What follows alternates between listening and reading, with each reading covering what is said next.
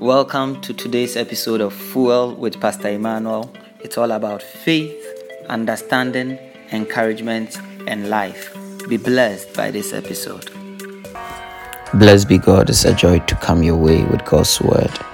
Psalm number 32, the verse number 8 and 9 from the Passion Translation.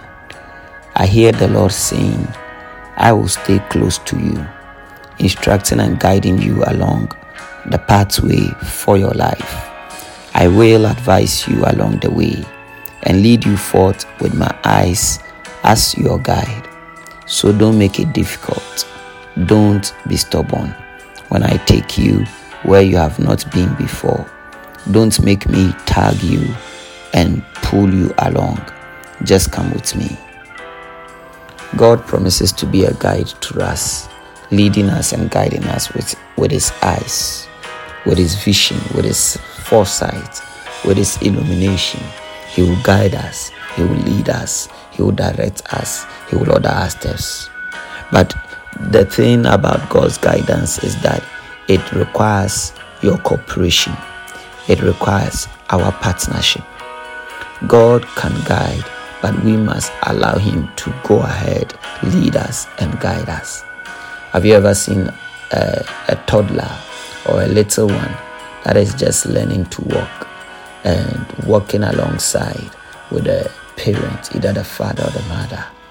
And sometimes, whilst they are walking, perhaps on a street side, the child will want to run ahead, and the adults will be calling out for the child to come close.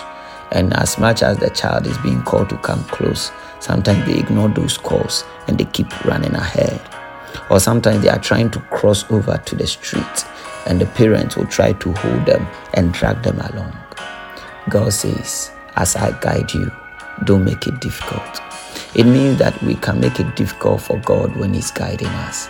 Not that it is difficult and impossible for Him, but we make it difficult on ourselves to follow His guidance and to benefit from His guidance.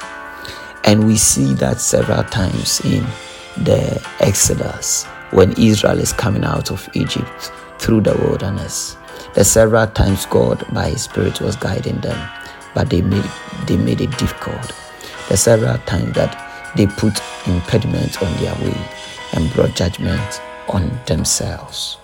Once when Moses had gone to the mountain to receive the tablet of stone, the, the instruction and commandments of life God gave them, the people made it difficult by constructing an idol or a calf that they began to worship. And so, though God was the one leading them and guiding them, they put up an idol, making it difficult for them to follow God's guidance because they began to put their hope and their trust in that object that they created. So, this is how we can make it difficult when God is guiding us. When our hope and our trust shifts off the Lord onto other things. Sometimes our hope and trust shift off from God to our our experiences, our networks, our resources, what we think may be best. But God may be leading us on a different plane and towards a different course. Don't make it difficult when God is leading. Sometimes we have prayed and asked God to lead us, and we have a strong sensing in our heart. And it may seem a bit contrary to what we are inclined to be doing or we are inclined to say. And so when it happens like that, we try to go away from the conviction we have in our heart and to carry on with what we have already intended to be doing. God says, don't make it difficult a tour guide gives instruction to the people that he or she is leading. And as they follow their instruction, they will have a successful tour. But when the people begin to think they know better than the tour guide, and they can do better than the tour guide, they may not know what kind of traps and pitfalls that may be ahead that they could land themselves in. They may not know what kind of trouble and danger that they could just avoid simply by listening to the tour guide as he takes them or she takes them along.